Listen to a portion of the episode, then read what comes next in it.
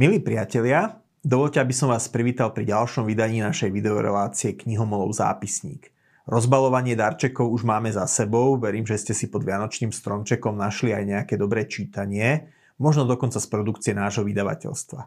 Ale nebojte sa, dnes vás nebudem nahovárať na kúpu žiadnej literárnej novinky. Namiesto toho by som vám rád predstavil dva staré a v istom zmysle klasické tituly. Jeden katolícky, druhý protestantský, no obe tak povediac ekumenicky, obojstranne stráviteľné. Vážení diváci, hovorí sa, že o človeku sa dá veľa dedukovať z obsahu jeho knižnice.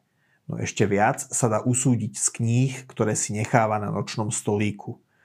Ak si odmyslíme tie, ktoré aktuálne číta, často ide o tituly jeho srdcu najbližšie, ku ktorým sa človek pravidelne vracia, aby z nich čerpal útechu, prípadne posilnenie.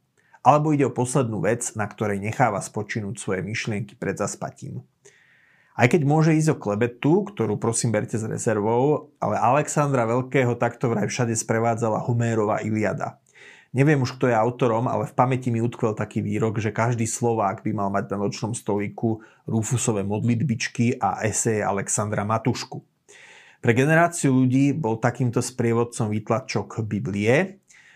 Ja mám tiež Bibliu na svojom nočnom stolíku, no popri nej tam majú miesto ešte dve knihy a tie som dnes doniesol. Vidíte teda, že sú riadne použité, často sa k nim totiž vraciam. Jedna sa volá Nasledovanie Krista. Napísal ju mních Tomáš Kempenský na začiatku 15. storočia. Hovorí sa o nej ako najrozšírenejšej kresťanskej knihe po Biblii. Toto konkrétne vydanie je z roku 2007 a vyšlo v spolku svätého Vojtecha. Slovenský preklad je však prístupný aj ako e-kniha za drobný peniaz. Existuje tiež novšie české vydanie z roku 2016, ktoré vyšlo vo vydavateľstve Cesta pod názvom 4 knihy o nasledovaní Krista.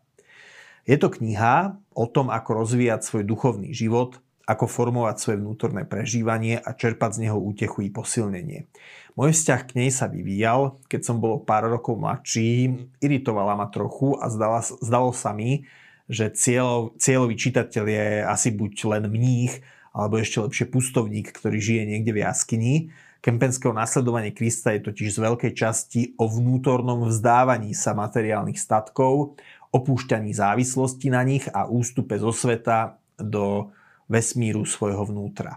V dejinách boli myslitelia, ktorí túto knihu veľmi chválili, no iní ju naopak kritizovali, lebo Kempenský podľa nich prehliada tie prvky kresťanstva, ktoré veriaceho nabádajú ísť von do sveta, svedčiť ňom, pretvárať ho a byť v ňom solou zeme. Do určitej miery je to pravda, lenže rôzni ľudia potrebujú rôzne veci. Kto napríklad cíti, že príliš lpie na materiálnych veciach a potrebuje sa od vnútornej závislosti na nich oslobodzovať, ten tu nájde množstvo podnetov pre seba. Podobne človek, ktorý chce nejakým spôsobom rozmnožiť a štruktúrovať svoj vnútorný život, svoj duchovný život. Tomáš Kempenský, Nasledovanie Krista, skutočne kniha, ktorú sa oplatí mať vedľa Biblie na nočnom stolíku.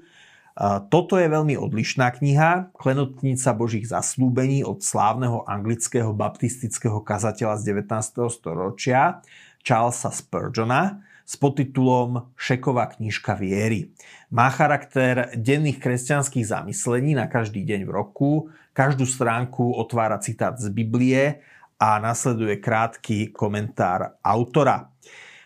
Je to však viac ako tie bežné zbierky zamyslení na každý deň, ktoré vychádzajú pravidelne každý rok.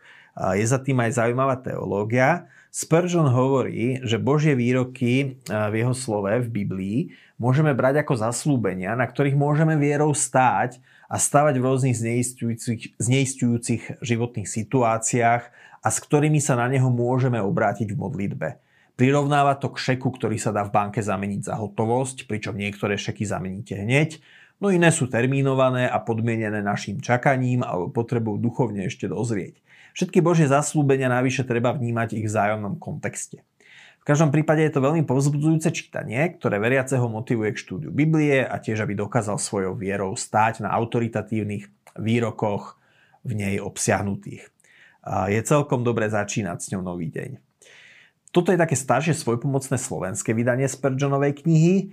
Keby ste si ju chceli zohnať, ona vyšla aj pod názvom Sýpky božích zaslúbení vo vydavateľstve Misína spoločnosť Evanília Ježíša Krista, alebo skrátenie MSEK v roku 2015. Samozrejme, ani Kempenského, ani Spurgeonova kniha nie sú náhradou za pravidelné štúdium Biblie, skôr ich treba vnímať ako predkrm k Božiemu slovu. Takže toľko odo mňa dnes. Dovidenia pri ďalšom vydaní našej videorelácie Knihomolov zápisník a prajem ešte pokojné a požehnané strávenie zvyšných dní tohto roka každému z vás. Dovidenia.